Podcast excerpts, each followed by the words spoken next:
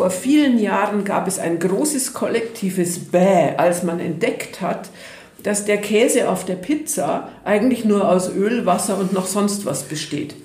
Dieser Tage ist das, was damals Bäh war, großartiger veganer Käse. Hallo und herzlich willkommen zu Sinneswandel, dem Podcast für persönliche und gesellschaftliche Transformation. Mein Name ist Marilena Behrens und ich freue mich, dass du heute mit dabei bist. Du bist, was du isst, wie der Volksmund so gerne sagt. Und dieser Satz basiert eigentlich ursprünglich auf der Aussage des deutschen Philosophen Ludwig Feuerbach, der Mensch ist, was er ist, aus dem Jahre 1850. Und heute ist diese Aussage gefühlt aktueller denn je.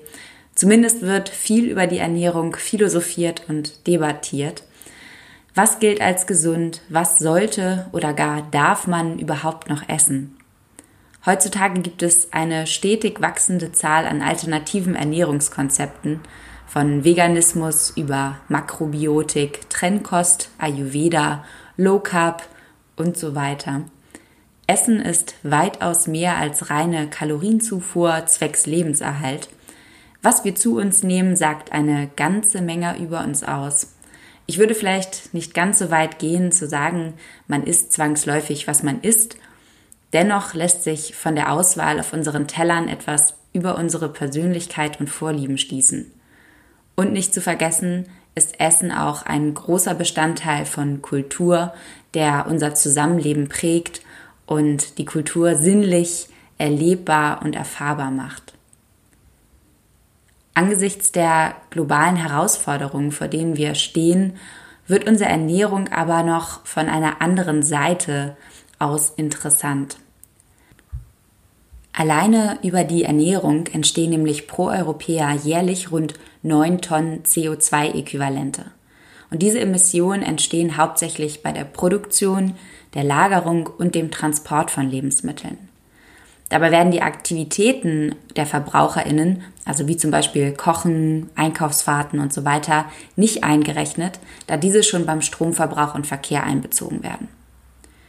Angesichts der wachsenden Weltbevölkerung und der begrenzten Ressourcen macht es auf jeden Fall Sinn, sich Gedanken zu machen, ob die Art und Weise, wie wir leben und uns ernähren, noch zeitgemäß und zukunftsfähig ist. Insbesondere der Fleischkonsum ist in den Debatten ein heiß diskutiertes und zugleich auch heikles Thema. Denn dieser sorgt vor allem in der Produktion für eine nicht geringe Menge an Treibhausgasen. Ungeachtet dessen steigt der Fleischkonsum allerdings stetig an. Laut dem Weltagrarbericht wurden 2017 weltweit etwa 330 Millionen Tonnen Fleisch produziert. Bis 2015 rechnet die FAO, das steht für Food and Agriculture Organization of the United Nations, mit einer Steigerung der Fleischproduktion auf 455 Millionen, Millionen Tonnen. Und nicht nur der Fleischkonsum steigt an, insgesamt wird die Nachfrage nach Lebensmitteln immer größer. Wobei wir schon lange nicht mehr alles verdauen können, was wir uns auf den Teller tun. So werden allein in Deutschland jedes Jahr rund 11 Millionen Tonnen Lebensmittel weggeworfen. Das sind ungefähr 55 Kilogramm pro Kopf.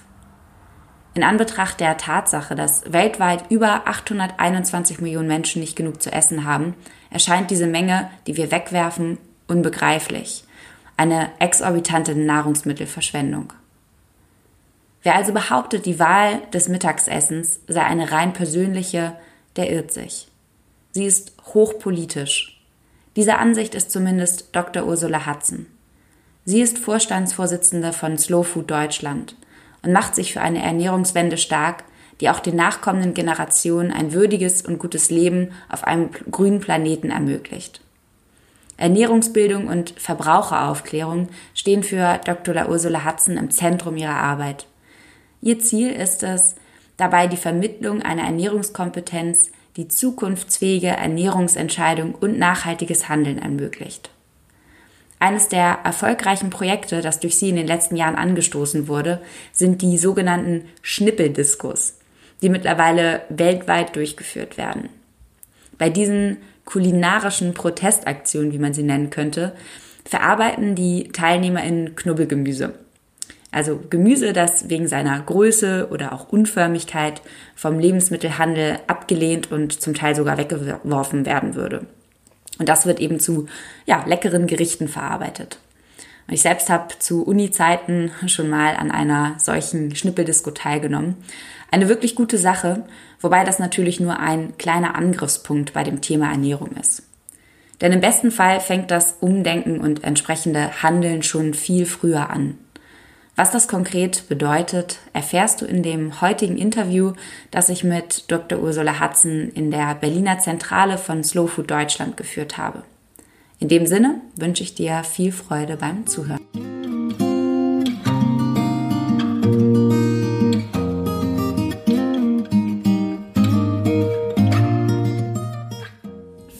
Ursula, dass du dir die Zeit nimmst und dass wir heute bei dir im Prinzip zu Gast sein dürfen, hier in Berlin bei Slow Food. Sehr gerne und ich freue mich, dass ihr da seid.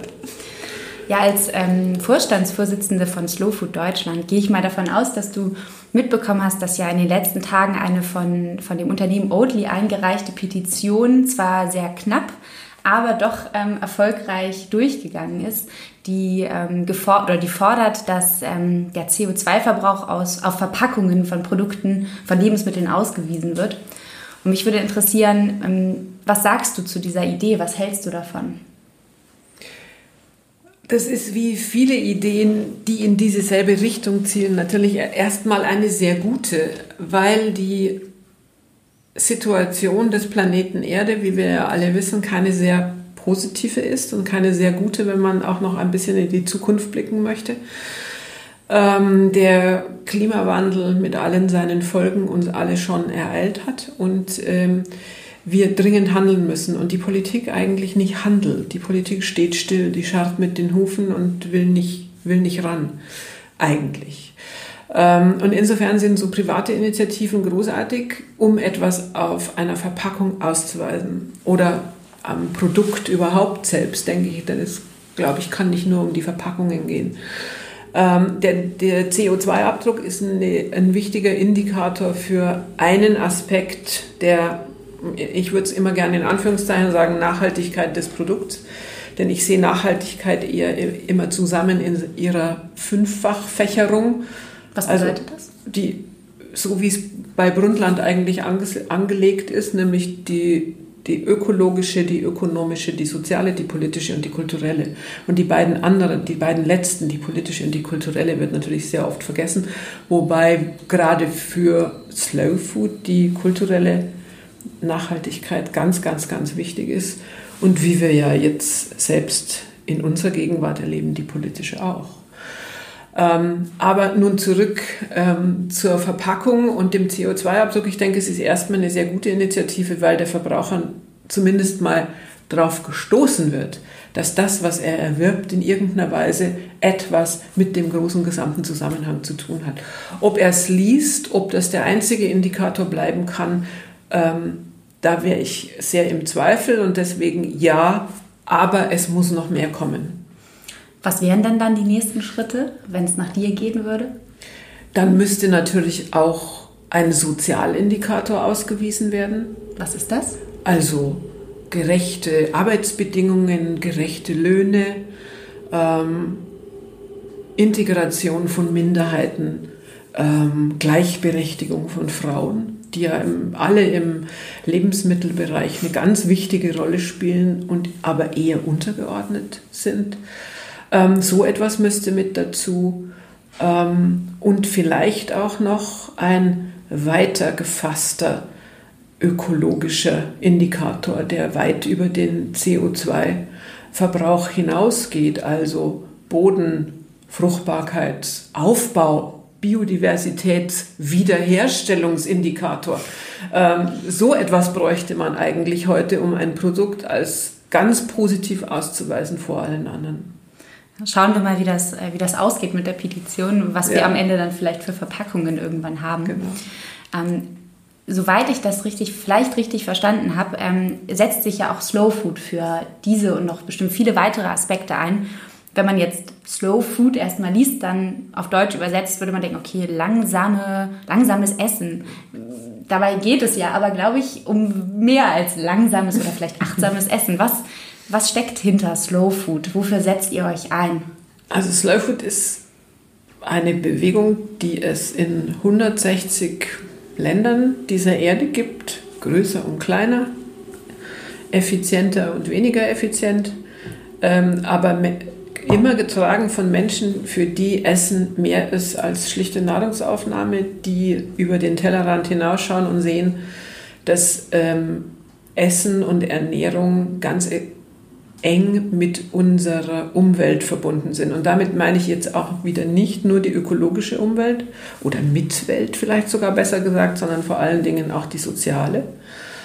Ähm, Essen hat mit allem zu tun. Essen ist ja eigentlich der Beziehungs, ähm, Beziehungshersteller. Man sagt ja, Liebe geht, Liebe geht durch den Magen. Liebe geht durch den Magen. Essen hat mit allem zu tun. Essen hat mit unserer Ökonomie zu tun.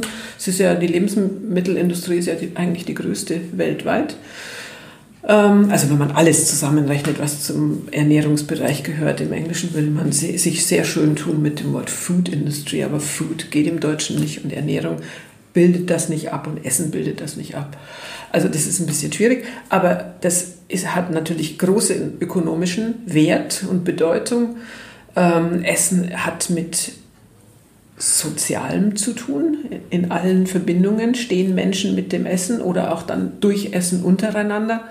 Ähm, mit der Ökologie sowieso, mit dem Status unseres Planeten. Und ähm, Essen hat die Kultur geprägt, prägt es immer noch. Wir haben immer noch ähm, rhythmisierte Essenszeiten und wenn wir sie nicht mehr einhalten, dann haben wir sie wenigstens noch in unserem kulturellen Gedächtnis, die durch Religion und andere Dinge geprägt sind. Ähm, Essen hat mit Kunst zu tun. Essen hat im Prinzip mit allem, mit allem zu tun, was in unserem Leben da ist.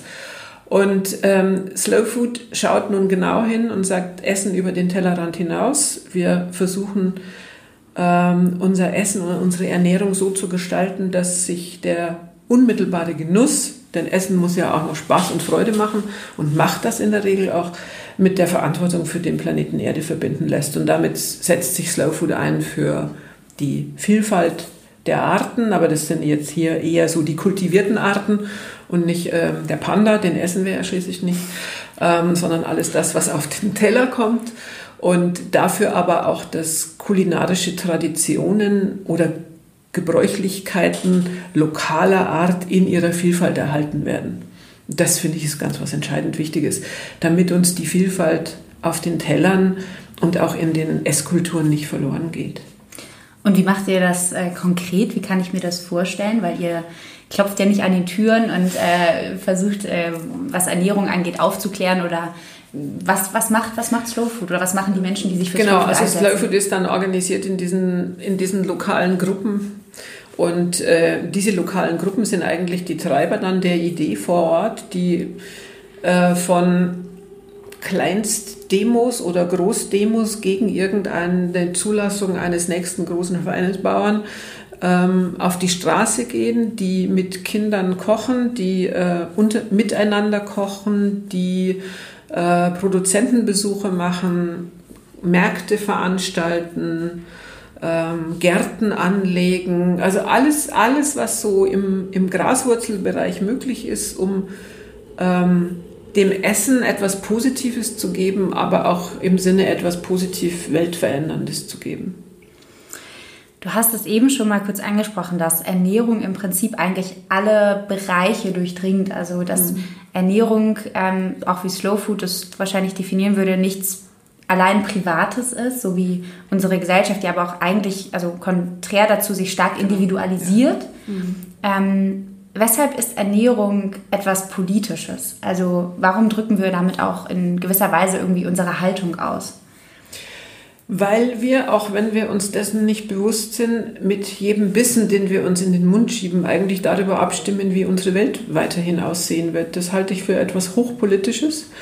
Ähm, denn mit jedem Einkauf, mit, mit jedem Stück Lebensmittel, das wir erwerben, ob das nun verarbeitet ist oder nicht, das ist dabei erst einmal nicht so wichtig. Entscheiden wir aber über ein Ernährungssystem, aus dem dieses Lebensmittel kommt. Und deshalb ist ja auch eigentlich die Slow Food Urfrage, die man auch schon als politisch interpretieren könnte, ähm, weißt du, wo dein Lebensmittel herkommt? Das ist ja im Moment in aller Munde. Aber das ist die Urfrage der Slowfood-Gründung gewesen. Wissen, wo das Essen herkommt. Und wenn man weiß, wo sein Essen herkommt, wenn man weiß, wer es gemacht hat oder wie es gemacht wurde, dann ähm, ist einem vielleicht bewusster, dass man mit jeder Essensentscheidung darüber entscheidet, welches Ernährungssystem eigentlich gefördert wird und welches nicht. Und wir haben natürlich ein dominantes Ernährungssystem, das ist das industrielle.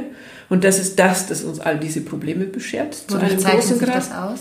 Das zeichnet sich durch einen hohen Grad, wie die Autoindustrie im Prinzip, durch einen hohen Grad von Spezialisierung. Also ein Bauer macht nur das, der macht nur Rüben. Monokultur. Monokultur, eben auf dem Feld drückt sich das dann durch Monokulturen aus und eben durch diese Spezialisierung. Wir haben keine ähm, oder nur noch sehr wenige bäuerliche Betriebe, die in geschlossenen Kreisläufen arbeiten, mit Tieren und Pflanzen zusammen, damit ähm, die die ähm, sozusagen die Exkremente der Tiere benutzt werden können für die Düngung des Bodens, nachdem sie abgelagert sind, ähm, damit äh, sozusagen die Bodenfruchtbarkeit dadurch erhalten wird, die nicht mehr mit äh, Fruchtfolgen arbeiten, sondern die Fruchtfolgen ersetzen durch das, was wir externe Inputs nennen, ähm, synthetische Düngemittel, denen der, die, den Pflanzen muss ja dann geholfen werden, wenn sie sozusagen in immer derselben Monokultur angebaut werden. Das laubt die Böden aus, die Bodenfruchtbarkeit, der hilft man dann wieder nach durch synthetische Düngemittel. Und diese Pflanzen in Monokultur sind hochgradig anfällig für Krankheiten. Alles, was in Monokultur eigentlich wächst und gedeihen soll, braucht dann auch wieder externe Hilfe durch das, was man fatalerweise Pflanzenschutzmittel nennt, was aber eigentlich Pestizide sind. Und ähm, beides wird in industrieller Landwirtschaft in größerer Menge ausgebracht, in großer Menge und immer größer werdender oder kleiner werdend, aber dafür intensiver in der Wirkung, weil dieses System eigentlich an ein Ende kommt. In in dem der Boden seine eigene Fruchtbarkeit nicht mehr regenerieren kann und damit eigentlich zu so etwas degradiert wird, wie nur, wie nur noch zu so einem Haltemedium für Pflanzen. Eine Ressource, die man nutzt. Ja, genau. Es ist ausnutzt. weniger sogar, würde ich mal sagen, als eine Ressource. Viele, viele Landwirte, aber ich will hier keine, in keinem Fall Landwirtschelte betreiben, aber das Konzept ist im Prinzip, der Boden hält uns die Pflanze und wir füttern die Pflanze. Also das ist so kurz vor der Nährlösung. Heißt das dann im Umkehrschluss, dass wir im Prinzip wieder zurück müssten, also dass früher alles besser war? Nee, es war bestimmt nicht besser und Landwirtschaft war bestimmt nicht besser für die Menschen.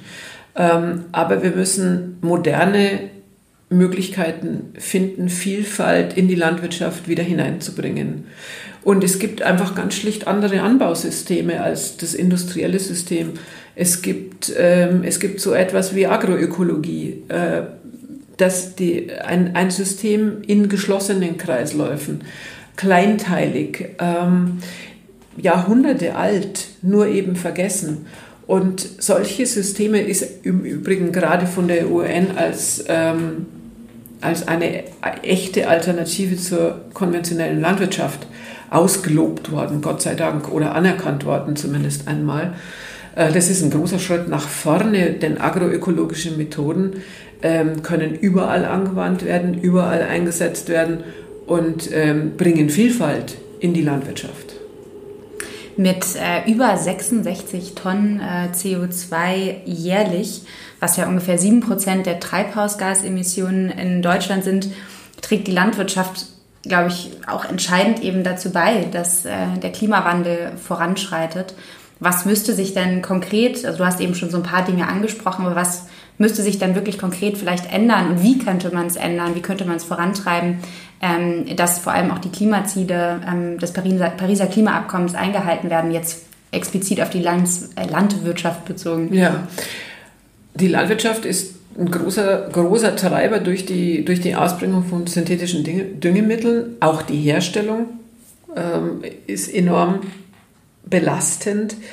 Ähm, Und man müsste im Prinzip die Ausrichtung der Landwirtschaft, so wie sie politisch im Moment vorgegeben ist, auch durch Brüssel, gravierend ändern. Ähm, Im Moment ist das immer noch das alte System des Wachsen und Exportierens. Ist ja im Grunde ein Unding, ähm, wie viel landwirtschaftliche Produkte, Tiere, aber vor allen Dingen auch exportiert werden, die, weil der Fleischkonsum stagniert. Ja, also man sieht da so eine große Diskrepanz. Die Bevölkerung könnte im Grunde rückwärts gehen mit dem Fleischkonsum. Wir würden trotzdem noch so viele Tiere produzieren, weil die alle in den Export dann gehen. Also wir haben eine Ausrichtung der, des immer mehr und des immer größer, damit aber auch des immer technisierter. Und das müsste man eigentlich verändern hin zu diversifizierter Landwirtschaft und nicht mehr dieser spezialisierten Landwirtschaft. Und Hebelchen, glaube ich, gibt es da einige. Einer der wichtigen Hebel wäre wahrscheinlich ähm, die im Moment ausgelagerten Folgekosten dieser industrialisierten Landwirtschaft, also die Grundwasserverschmutzung durch Nitrate etc., in die Preise dieser angeblich so günstigen Produkte, die aus diesem System der Landwirtschaft kommen, also billiges Fleisch zum Beispiel, äh, mit hineinpreisen, dann wären die automatisch gar nicht mehr so wahnsinnig günstig. Und damit würde man äh, ein Verbraucherverhalten in die richtige Richtung bringen. Ähm, die landwirtschaftspolitische Ausrichtung muss eigentlich neu gesteuert werden. Und da, muss, da müssen Systeme der Diversifizierung ähm, oder eben auch der äh, Wiedererlangung von Frucht, Bodenfruchtbarkeit etc. ganz besonders mit in Incentives versetzt werden, sonst wird das nicht funktionieren. Ähm, es wäre auch sinnvoll, die Grundstruktur der gemeinsamen Agrarpolitik zu hinterfragen, beziehungsweise sie anders zu besetzen, indem eben die ähm, Prämien auf Flächen gebunden werden an, an ähm, ökologische Leistungen. also, dass vorstellen? man sagt, nicht mehr nur die Tatsache, dass der Landwirt oder der Investor Boden besitzt, wird pro Hektar mit so und so wie 100 Euro belohnt, sondern er muss eine bestimmte ökologische Leistung erbringen auf diesem Hektar Land, damit er diese Prämie überhaupt bekommt. Damit wäre viel erreicht und damit würden viele auch kleinstrukturiertere Landwirte plötzlich in den Vordergrund rücken und nicht immer fast schon am Sterben sein als landwirtschaftlicher Betrieb im jetzigen System.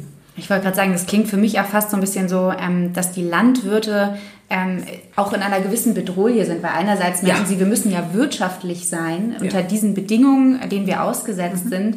Wenn wir uns entscheiden, nachhaltig zu produzieren, dann haben wir momentan unter den Voraussetzungen nicht mehr so gute Bedingungen. Das heißt, da muss sich ja wahrscheinlich auch was ändern, damit die Landwirte und Landwirtinnen ähm, ja, bessere Voraussetzungen überhaupt vorfinden. Genau. Bessere Voraussetzungen und vor allen Dingen dürfen sich die Rahmenbedingungen eigentlich nicht dauernd verändern. Ja, also das ist für Landwirte ganz schwierig. Das ist ja nicht ein Betrieb, der ähm, heute ist das Brot schiefgegangen, morgen backe ich ein neues. Ja, das ist, äh, ist ja eine Langfristigkeit da drin.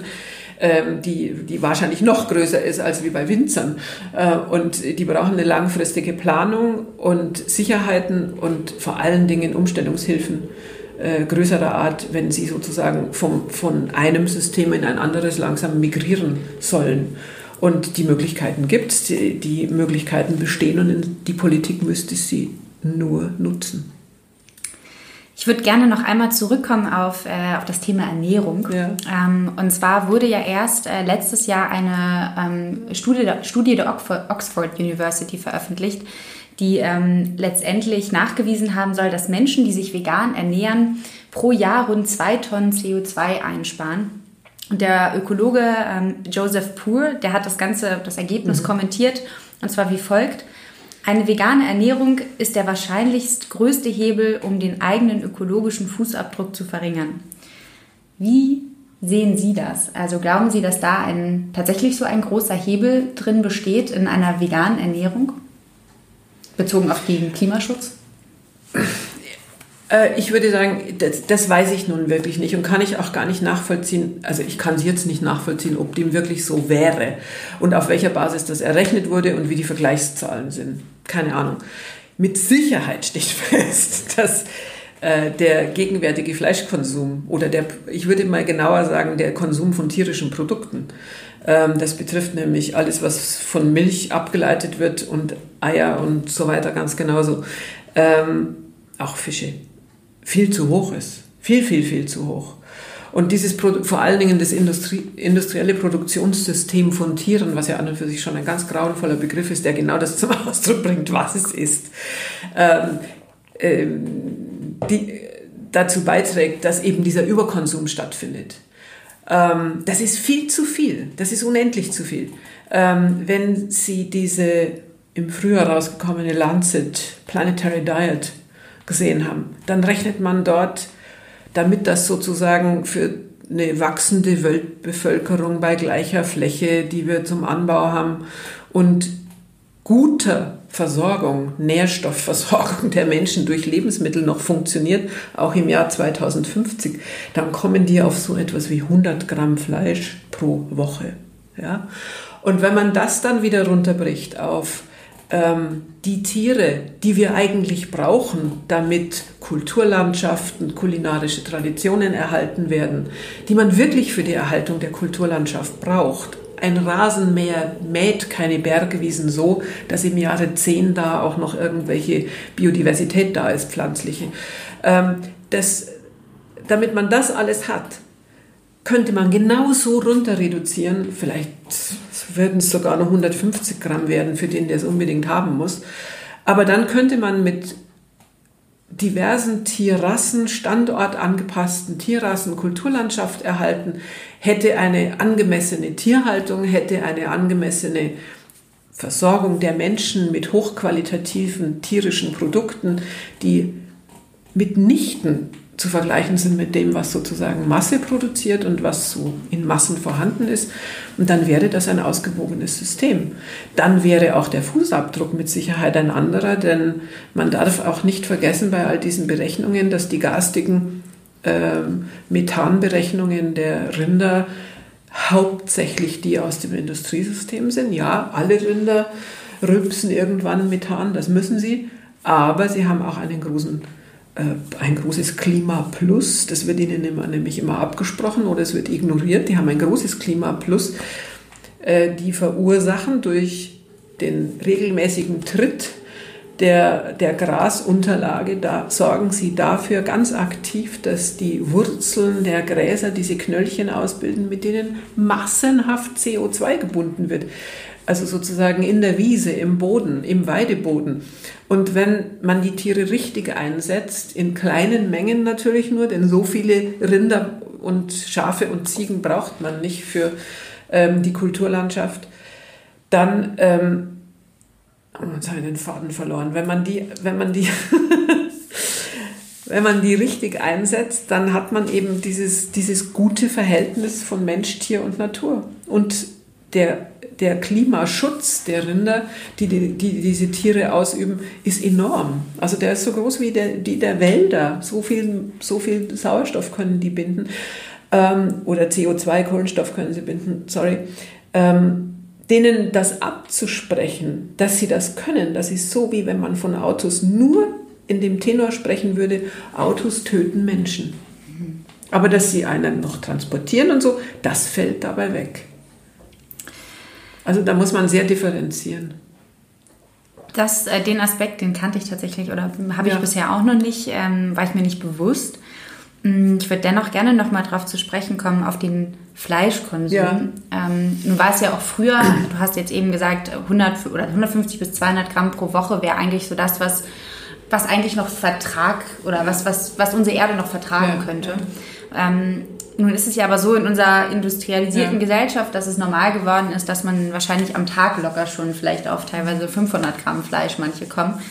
Ähm, Und wenn ich mich recht erinnere, dann hat, ähm, also es gibt ja einige Bestrebungen beziehungsweise Menschen, die sich durchaus dafür einsetzen, dass, dass ähm, eine vegetarische Ernährung populärer wird, was gefühlt ja vielleicht auch schon so ein bisschen der Fall geworden ist. Also vor ja. einigen Jahren war es ja eher noch so ein bisschen so diese ganze Öko-Veggie. Genau, da das, war das war noch sehr äh, Sandalen beheftet. Genau, das wurde eher so mit äh, gespitzten Fingern angepasst. Ja.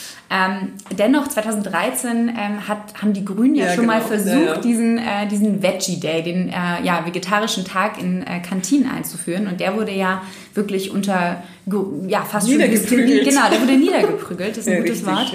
Ähm, und auch die Bild-Zeitung hat irgendwie einen Titel rausgebracht oder einen Artikel rausgebracht mit dem Titel Die Grünen wollen uns das Fleisch wegnehmen. Genau. Der finde ich ganz gut zeigt, ähm, was für ein Verhältnis wir vielleicht auch dazu entwickelt haben.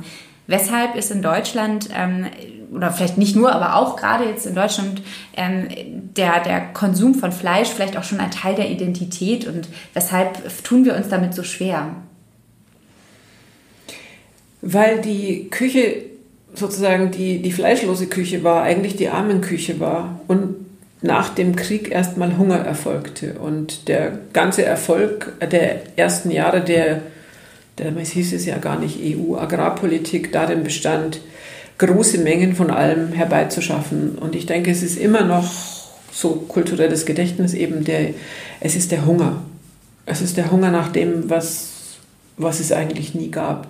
Dann hat sich natürlich damit, haben sich andere Dinge, andere Dinge semantisch verbunden. Es ist es war dann eine ganze Zeit lang wahrscheinlich ein Zeichen auch des Wohlstandes, dass man sich Fleisch jeden Tag leisten konnte. Früher hat man ja Fleisch mehrheitlich nur am Sonntag gegessen oder das gute Stück Fleisch. Da gab es dann während der Woche vielleicht nochmal Innereien, aber ansonsten war es das gute Stück Fleisch für den Sonntag. Das heißt, es ist mit besonders und Wohlstand assoziiert. Sie erinnern sich wahrscheinlich noch oder vielleicht auch nicht, als Lachs äh, sozusagen vom besonderen Produkt zum normal greifbaren wurde. Und es ist heute noch so, dass nahezu jeder an jedem noch so blöden Frühstücksbuffet auf den Lachs zugreift, der doch eigentlich grauenvoll ist. Auch nur, weil er mit dem Besonderen verbunden ist. Mhm. Und beim Fleisch, denke ich, ist es ganz genauso. Also der, der, der Wohlstand, das Besondere, ähm, dann verbinden sich natürlich damit irgendwelche Männlichkeitsideale, braucht man nur die Zeitung Beef in, in ihrer Betitelung immer anschauen. Das ist eindeutig an Männer orientiert. Auch die Tatsache, dass sehr viel mehr Frauen bereit sind, einen fleischloseren oder tierisch produkteloseren Lebensstil zu führen als Männer, zeigt das schon einmal. Und ich fürchte, dass in, gerade in den letzten Jahren, wenn man auch noch ein Stückchen weiter äh, nach Osten geht, Länder des Ostens, ähm, wo Rechtspopulismus auf der politischen Tagesordnung ist und noch sehr viel verbreiteter als in Deutschland, dass dort nicht nur die Klimathemen geleugnet werden mit, dem, mit der Beschimpfung der Eliten, sondern eben auch das Fleisch, genauso wie damals 2013, 2013 ähm, bei uns das Fleisch sozusagen äh, gekoppelt wird an eine Identität und da gibt es die bösen Eliten, die uns das wegnehmen. Und das ist eigentlich eine ganz kranke Angelegenheit. Also wo, wo sozusagen alle Evidenzen haben wir, ja, wir haben alle Evidenzen, dass die, ähm, die industrielle Fleischproduktion mit einem, eines der größten ökologischen Probleme innerhalb der Landwirtschaft verursacht, äh, Klimaprobleme für uns alle. Es ist alles auf dem Tisch aber es wird weder geglaubt noch in Handlung umgesetzt. Das ist auch nicht besser wie Trump und Boris Johnson und Brexit und es gehört irgendwie alles in die gleiche Kiste. Das heißt, da zeigt sich ja auch wieder ganz stark, dass es, dass es was sehr kulturell geprägtes ganz ist. Ganz kulturell, ja. Und dass das vielleicht tatsächlich dann auch so der Ansatzpunkt ist. Also wenn, wenn es darum geht, es geht ja nicht darum, Menschen zu infantilisieren und ihnen etwas wegnehmen mhm. zu wollen, sondern letztendlich ja auch, glaube ich, darum ähm, zu zeigen, dass vielleicht ein, äh, ein weniger fleischlastiger ähm, lastige Ernährung ähm, für einen selbst als auch für die Gemeinschaft und die Umwelt oder Mitwelt ja. ähm, einen positiven Effekt hat. Ja. Also das heißt vielleicht auch ähm, neue Lebensstile ja. zu prägen. Das Absolut und deshalb glaube ich, dass den Gastronomen, Caterern etc., also überall da, wo Gemeinschaftsverpflegung auf den Tisch kommt, den Köchen, einfach eine unglaublich wichtige Rolle zukommt, ein wirklich schmackhaftes, vielfältiges, breit gefächertes Angebot an, an äh, fleischloser, tierloser, also tierloser Ernährung äh, auf den Tisch zu stellen, damit man auch wirklich selber erleben darf, wie gut so etwas sein kann. Und da habe ich so ein bisschen meine Befürchtungen, weil ja die Lebensmittelindustrie eben äh, neuen Lebensstil im Bereich Essen sofort auf den Füßen ist und äh, auch gleich noch links überholt, ähm, dass natürlich über die Industrie gleichzeitig mit einer gewissen kulinarischen Inkompetenz vieler von uns, was man niemandem zum Vorwurf macht, das ist einfach so. Also wir sind völlig abgekoppelt eigentlich von den Wurzeln unserer ja. Ernährung und vom Verstehen unserer Ernährung dass in dieser Kombi von wenig Wissen und äh, Lifestyle und Lebensmittelindustrie Dinge auf den Markt kommen, wo ich mich an den Kopf greife und mir frage, wer will das eigentlich essen? Hast du ein Beispiel? Wer will eigentlich diese, diese ganzen Proteinsnacks, die weder geruchlich noch, ähm, noch haptisch im Mundgefühl noch geschmacklich irgendwas hergeben? Ähm, warum muss in alles jetzt plötzlich Matcha eingerührt werden, was nun wirklich geschmacklich eine sehr besondere Angelegenheit ist und am besten nur mit Wasser geht, ja? Also sozusagen traditionell. Warum dieses und warum jenes? Und wenn man alles fleischlos will und wenn man alles tierlos will und wenn man es dann auch noch zuckerlos will oder zuckerarm haben will und wenn man es dann auch noch fettarm haben will und kohlehydratearm, dann bleibt der Lebensmittelindustrie nur noch die große Freude, alles künstlich aufzufüllen. Und du erinnerst dich oder Sie erinnern sich vielleicht, vor vielen Jahren gab es ein großes kollektives Bäh, als man entdeckt hat, dass der Käse auf der Pizza eigentlich nur aus Öl, Wasser und noch sonst was besteht. Dieser Tage ist das, was damals Bäh war, großartiger veganer Käse. Und da habe ich wirklich meine Bedenken. Und dann darf ich auch manchmal irgendwo essen, in irgendeiner Kantine, wo gerade ein Superstar veganer Koch auftritt. Und der stellt einem dann Zeug auf den Tisch, wo ich mir denke, du liebe Zeit. Noch vor ja, 20, 25, 30 hätte es niemand angerührt als Essen. Mhm. Und er hat gesagt, geh nach Hause und lerne kochen. Das heißt, du würdest auch sagen, dass vegane Ernährung ähm, prinzipiell nicht unbedingt äh, der letztendlich ist kein, keine Pauschallösung ist, sondern es kommt letztendlich auf eine möglichst unverarbeitete genau, Ernährung an. Also die Lebensmittel ja. sollten unverarbeitet ja. sein, möglichst ökologisch, transparent, ja, nachvollziehbar genau. angebaut und verarbeitet werden, wenn ich dich richtig verstehe. Genau, absolut. Ich habe eine Stieftochter, die eine geniale Veganerin ist, weil die einfach kochen kann ähm, und frisch einkauft, aus allem etwas machen kann äh, gut würzen kann, das gehört auch dazu und von unverarbeiteten frischen Produkten lebt. Und das ganz großartig. Oder eben auch Hülsenfrüchten, die sind dann getrocknet. Aber, aber das, sowas finde ich ganz großartig und ich finde, dass die vegane Küche eine extreme Bereicherung ist. Und ehrlicherweise muss ich sagen, wenn man schon am Tier was auszusetzen hat, dann muss man es auch ganz weglassen. Denn es ist keine, keine gute Lösung, aufs Fleisch zu verzichten, aber dann eben bei den Milchprodukten vielleicht umso mehr zuzuschlagen. Mhm. Denn die Milchproduktion ist, was die Tiere angeht, unter Umständen noch viel schlimmer und viel schlechter als das, was so Masttieren erfährt, die dann im Ende als Fleisch auf unseren Tellern landen. Milch ist ein ganz grauenvolles Geschäft. Und insofern, wenn man aus ethischen Gründen dem Tier gegenüber darauf verzichtet, dann soll man es auch gleich sein lassen. Dasselbe gilt für die Hühner.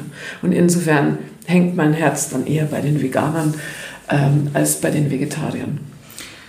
Lebst du, ich gehe mal, du lebst dann auch selbst vegan? Nein, tue ich nicht. Und ähm, bin aber sehr fleisch- und tierreduziert und sehr bewusst tierreduziert. Ähm, und wenn, dann kommt bei mir eigentlich nur ein tierisches Produkt. Also bei Butter kann ich es natürlich nicht genau sagen, aber in Form von Fleisch auf dem Teller, wo ich wirklich weiß, wo es herkommt. Nachweislich. Am liebsten habe ich noch das Tier gekannt. Sonst geht es eigentlich nicht. Also das ist sehr wenig. Es geht ja vor allem wahrscheinlich auch viel um das Bewusstsein, was ja. dann eben auch oft eben in unserem, in unserem Alltag nicht da ist, wenn wir etwas mhm. kaufen, weil Wurst mit irgendwelchen Bärchenmotiven versehen ist, sodass man sich gar nicht mehr vorstellen kann, dass das mal ein lebendiges Tier war. Mhm. Ähm, es gibt aber auch viele, die argumentieren, vegane Ernährung äh, ist nicht alltagstauglich oder auch vegetarische Ernährung ist nicht mehr wirklich alltagstauglich, ist auch teurer als, ähm, als ähm, fleischhaltige Ernährung. Was sagst du zu solchen Argumenten? Also stimmt nicht. Man könnte jetzt sogar noch Bio mit dazu nehmen. Das Problem ist, dass, ähm, also ich finde sie, ich muss sagen, vegan, Vegeta vegan und auch eine gut diversifizierte Mischkost mit wenig Fleisch ist durchaus alltagstauglich. Äh, wir sind es nur nicht gewohnt. Und das Fleisch ist deswegen auch für viele so verführerisch, weil es günstig ist und weil man es einfach schnell mal in die Pfanne legen kann. Das kann jeder, ja. Aber aus äh, Gemüse was machen äh, ist dann ein bisschen aufwendiger. Mit Hülsenfrüchten umgehen, wenn man sie nicht aus der Dose holt, ist es, hat es einen zeitlichen Vorlauf in der Regel durch das Einweichen. Ähm, das, das ist, es bedarf mehr Zuwendung äh, zum, zur Ernährung und damit einer anderen Planung. Dasselbe gilt für den Einkauf. Wenn man gut, möglichst ohne Viehzwischenhandel, direkt am besten äh, in alternativen Einkaufssystemen Community Supported Agriculture oder Bioboxen oder so etwas, da können wir uns dann noch extra drüber unterhalten, einkauft, saisonal bleibt, möglichst, dann ist man viel, viel, viel günstiger dran, als wie wenn man hm. gewaschene Salatblätter in Tüten kauft. Aber man muss sie erstmal finden, solche. solche genau, und das, und das ist eben auch viel Zuwendung. Man kann, also ich fand, als ich nach England kam, 1996, da hat sich mir meine Umgebung in England, die neue Umgebung, eigentlich übers Essen erschlossen, weil mich so interessiert hat, ähm, wie ich denn an die lokalen Lebensmittel komme. Das hat mich übrigens zu Slow Food gebracht. Ich bin 1998 eben da unten in die Nähe der Küste gezogen und in den Supermärkten, und da, damals waren die Supermärkte noch ganz dominant, da gab es keine Farmers Markets jede Woche oder mehrfach die Woche oder so, musste man also in den Supermarkt einkaufen gehen und da gab es Lamm aus Neuseeland und Fische aus äh, irgendwoher. Und da war aber das Meer und da liefen die Schafe rum. Das war ja nicht zusammenzubringen. Also habe ich mir Leute gesucht, die wissen, vielleicht wissen, wo es das gibt. Und das waren die Slowfood-Leute. Und so habe ich mir so langsam meine Umgebung erschlossen. Das heißt, wenn man sich für Essen ein bisschen mehr interessiert, kommt damit natürlich auch viel mehr als nur das Wissen, wo ich einkaufen kann oder wo die nächste Biobox zu bestellen ist. Du hast ja erzählt, du bist auch äh, studierte äh, Philosophin. Ähm, jetzt würde mich interessieren, wie siehst du das? Glaubst du, dass man da an die Moral oder Vernunft der Menschen appellieren sollte? Oder wie geht man da am besten vor, wenn es, bei der, wenn es um die Ernährung geht? Die Ernährung ist also wenn es um das, die Verhaltensänderung geht, dann ist die Ernährung das Langsamste im Menschen. Mhm. Ähm, ich glaube, das hat auch mit der Verankerung im Hirn zu tun. Ist ganz langsam und ähm, da braucht man viel Geduld und einen langen Atem und ich glaube einen Fächer an Angebot, weil da gibt es keine One-Fits-All-Lösung. Die einen machen es über den Kopf, die haben irgendwelche guten, ethischen, moralischen, vernünftigen Gründe, warum sie ihr Ernährungsver äh, Ernährungsverhalten ändern. Die Nächsten lernen es vielleicht von ganz klein auf, das fände ich ganz wichtig. Ähm, und die anderen brauchen vielleicht wirklich das Gute, das, das Aha-Erlebnis eines guten veganen Essens oder einer fleischlosen Woche, die einfach nur kulinarisch vergnüglich war, um festzustellen, es geht auch anders. Also wir Slowfooder sagen ja immer, der Geschmack der Geschmack ist es, der im Ende ähm, so verführt. Wenn man auf den guten Geschmack gekommen ist, äh, dann ist es so verführerisch, dass man eigentlich nichts anderes mehr will. Also man kann auch vom Fleisch abgewöhnen durch besseres Fleisch zum Beispiel. Und das bessere Fleisch ist halt dann einfach teurer und deshalb gibt es das weniger oft. Ähm, und vom guten Geschmack ist noch jeder zu überzeugen gewesen.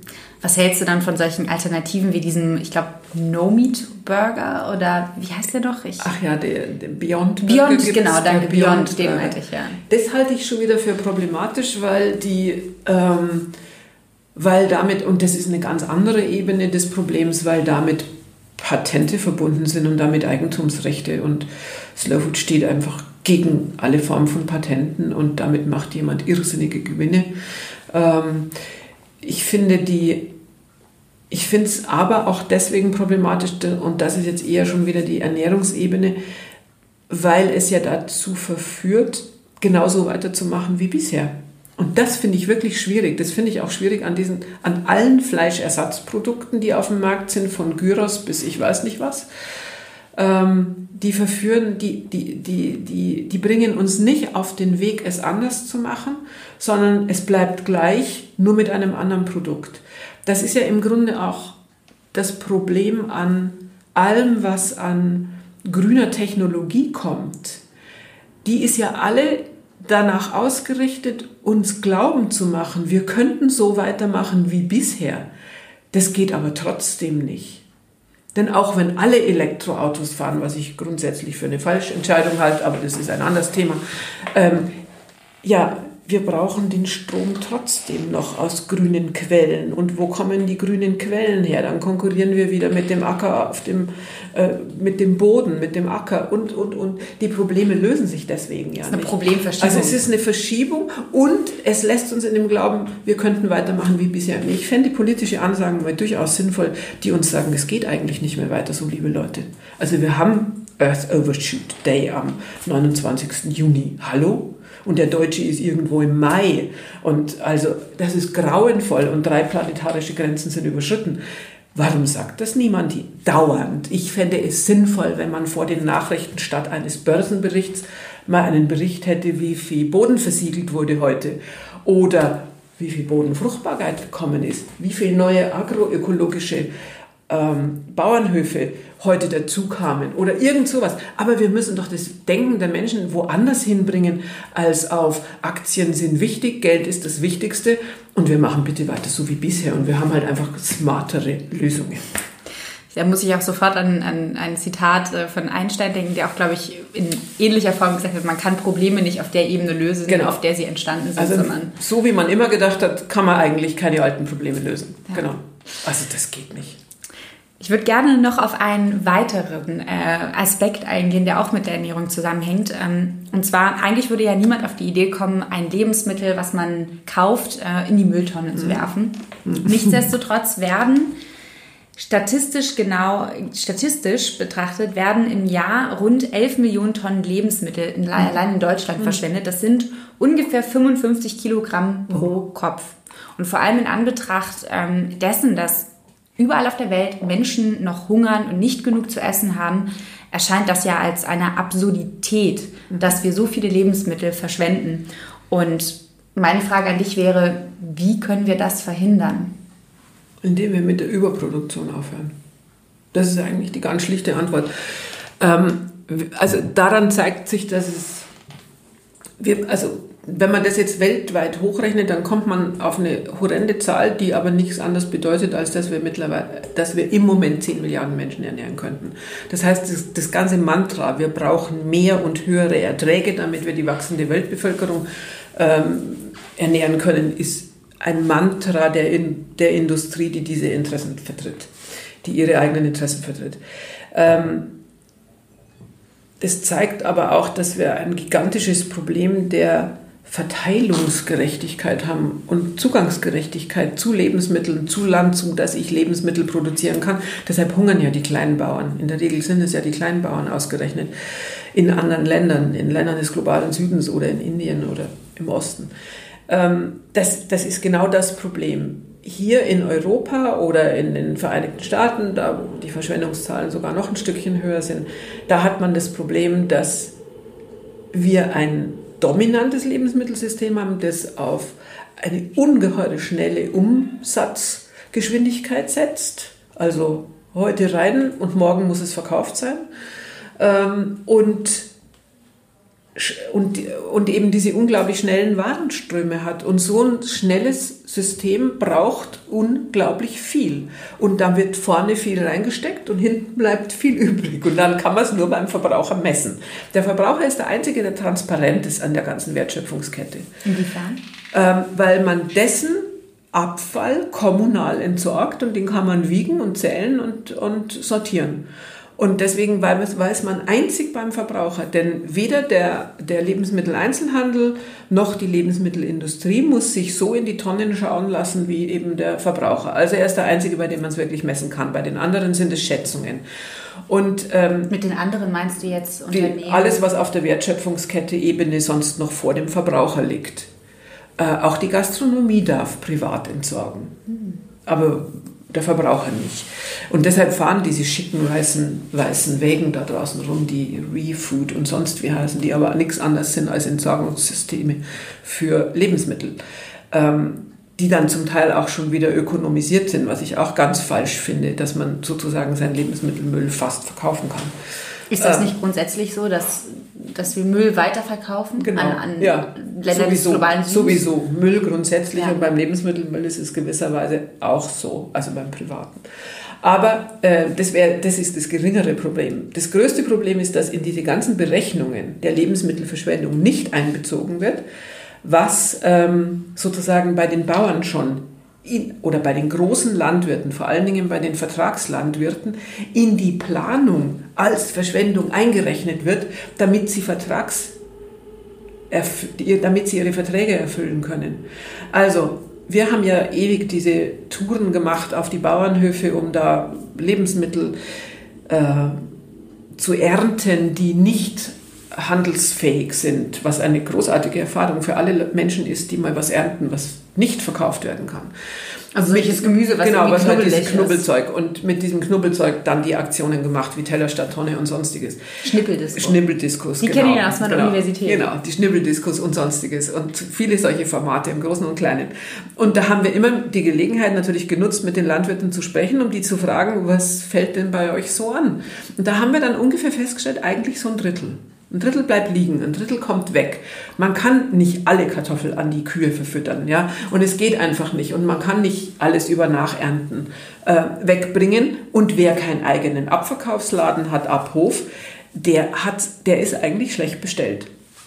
Und ähm, ich habe das dann mal bestätigt bekommen von jemandem, der früher für einen ganz großen Vertragsbauern gearbeitet hat und dann beim Bauernverband war.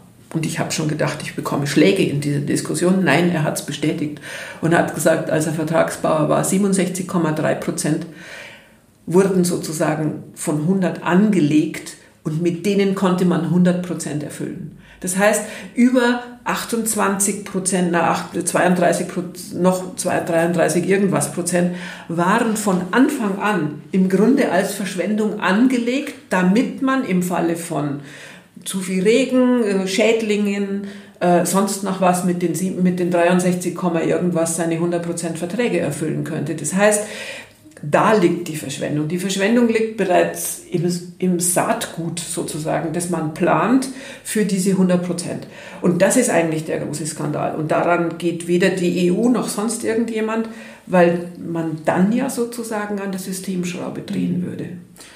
Das heißt, es liegt sehr viel tiefer vergraben. Es liegt viel tiefer als im Ende am Verbraucher. Ja. ja. natürlich hat der ein Überangebot und natürlich fällt der auf Kauf äh, drei Melonen und zahlt zwei rein und die dritte Melone mag er dann schon immer, weil es eigentlich zu viel Melone war. Ist ja eigentlich alles sehr menschlich und sehr nachvollziehbar. Ähm, und dann kommt natürlich noch diese unsinnige ähm, Haltbarkeitsdatumsgeschichte dazu, die der Lebensmittelhandel selber macht und wovon wir wissen, dass ein und dieselbe großscharische Joghurt mit verschiedenen Haltbarkeitsdaten bestempelt wird und all so Zeug.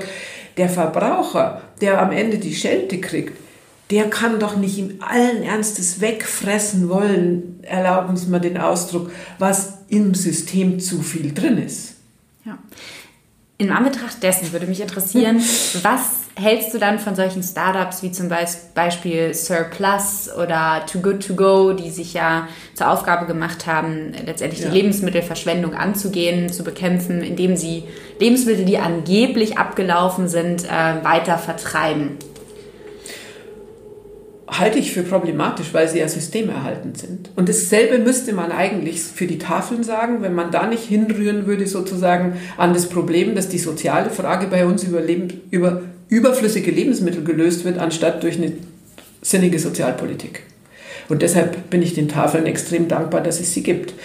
Aber eigentlich dürfte es sie in einem in einem fortschrittlichen Land wie Deutschland wirklich nicht geben. Es ist eine Schande.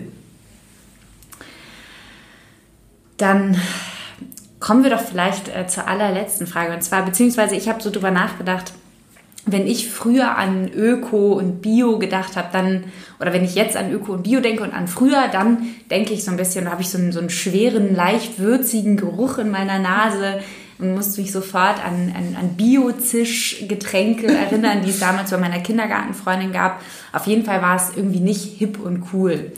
Heute hingegen ähm, eröffnen, wir haben es ja schon ab und zu mal gesagt, so überall diese ganzen Bio-Cafés und Läden.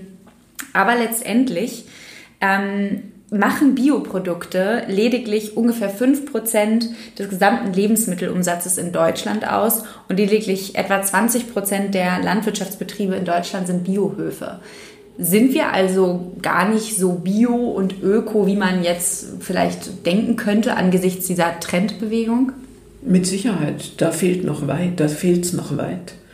Und eigentlich müssen wir ja dahin kommen, dass Bio, so wie es eigentlich sein soll, äh, als das Normale betrachtet wird und das Konventionelle, das sogenannte Konventionelle aus der Landwirtschaft als das Unnormale. Dahin müssen wir eigentlich kommen. Das wäre eigentlich ein gutes Labeling, ja, dass wir wieder da sind, dass das markiert werden muss, was eben nicht im Kreislauf der Natur entsteht, sondern durch diese massiven Eingriffe von Chemie und Mensch und Technik. Ähm, Technik ist gut, aber ähm, Chemie und Mensch ist schon ein großes Problem. Nee, wir sind längst nicht so. Die Nachfrage steigt, die Importe steigen, Bio wird teilweise leider sehr konventionell, also auch durch Spezialisierung. Ähm, der einzige Verband, der sozusagen nach wie vor die Kreisläufe festlegt, ist ja Demeter. Mhm. Alle anderen können auch spezialisieren. Es kann reine Viehbetriebe geben und reine Gemüsebetriebe und so. Also da ist auch schon sehr viel Spezialisierung im Gange. Und wenn man auf die Biofach geht, dann finde ich eben auch das Problem der neuen Lebensmittel, die uns alle schmackhaft gemacht werden sollen. Äh, frage mich da eben genauso nochmal wieder, was das eigentlich für den Menschen soll äh, oder für welche Menschen das eigentlich ist. Und ich wünschte mir da auch von Verbraucherseite her viel mehr Einsatz, Engagement und Kenntnis, ähm, damit wir das gemeinsam drehen, damit eben das biologisch angebaute, das gute biologisch angebaute auch das Normale wieder wird. Ach, kann man ähm, das von Menschen erwarten? Also wenn ich jetzt drüber nachdenke, ähm, vielleicht sogar eine alleinerziehende Mutter oder Vater, ähm, kann man von diesen Menschen, die vielleicht oder auch grundsätzlich einfach ganz viel arbeiten, vielleicht sich überhaupt Gedanken machen müssen, wie komme ich über die Runden, kann man von denen auch noch erwarten, dass die genau wissen, wo die Sachen herkommen und informiert nee, sind? Kann man nicht. Und das will ich auch gar nicht damit sagen. Ähm, dazu, damit die Menschen das könnten, bedürfte es eine, eine, eines wirklich anderen Lenkens, Aufsetzens, eines Veränderns. Und ich meine, viele Leute sprechen ja, dass wir in so einer Veränderungs- Zeit eigentlich sind und dass wir die, die Veränderungen auch dringend brauchen. Äh, das geht eigentlich erst, wenn mehr Zeit und andere Wertschätzung dessen da ist, was im Moment nicht wertgeschätzt wird. Und das ist eben gerade die ganz, der ganze Care-Bereich, der, der, der, der Fürsorgebereich, ob das nun Kinder angeht oder ob das Alte und Kranke angeht. Das ist ja sozusagen die Grundlage des Ökonomischen und wird aber als solches überhaupt nicht gewertschätzt und gewürdigt. Das ist verkehrte Welt, ähm, zeitigt die schrägesten und schiefsten und menschenverachtendsten Blüten dann, im, als sozusagen, weil das System so falsch gelenkt ist. Und eigentlich erst, wenn das in einem richtigen Verhältnis ist, kann man erwarten oder dann wird, sich es vielleicht auch von alleine wenden, dass Menschen die Ernährung wieder so ernst nehmen, wie sie ja eigentlich ist. Also sie macht große Freude, sie ist ein großer Spaß, aber eigentlich ist sie das Zentrale in unserem Leben. Wenn wir uns nicht ordentlich ernähren, wird nichts. Mhm.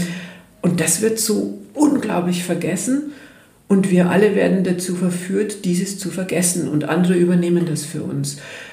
Und das übernehmen die, die da am lautesten schreien, hier, wir haben die Lösung, am allerschlechtesten. Das ist eigentlich doch völlig, völlig, völlig, völlig verkehrt. Das heißt, wenn ich dich richtig verstanden habe, braucht es schon irgendwo einen größeren Sinneswandel, das heißt wieder mehr Zeit, um ja. sich Zeit zum Kochen zu nehmen, ja. Zeit um zu essen, statt immer alles to go genau. zu sich zu ja. nehmen und äh, somit vielleicht auch gesellschaftlich wieder näher als Gemeinschaft zusammenzurücken. Also letztendlich ja. kann vielleicht Ernährung sogar diese Funktion. Dieses, dieses, Verbinden wieder, wieder stärker eigentlich ausüben. Und äh, das wäre dann schon ein ganz großer Schritt.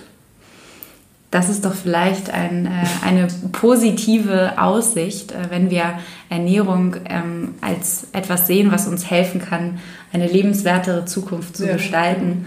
Und ich danke dir sehr, Ursula, für dieses äh, ja, sehr informative und dennoch sehr humorvolle und positive Gespräch. Vielen Dank. Danke.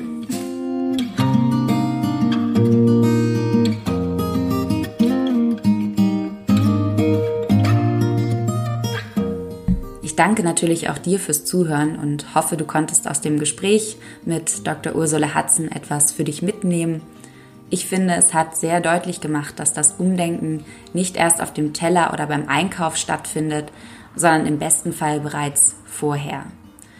Dass es ein sehr komplexer Sachverhalt ist, um den wir allerdings angesichts der globalen ökologischen und sozialen Herausforderungen nicht drum herum kommen und den wir angehen müssen, am besten bereits gestern.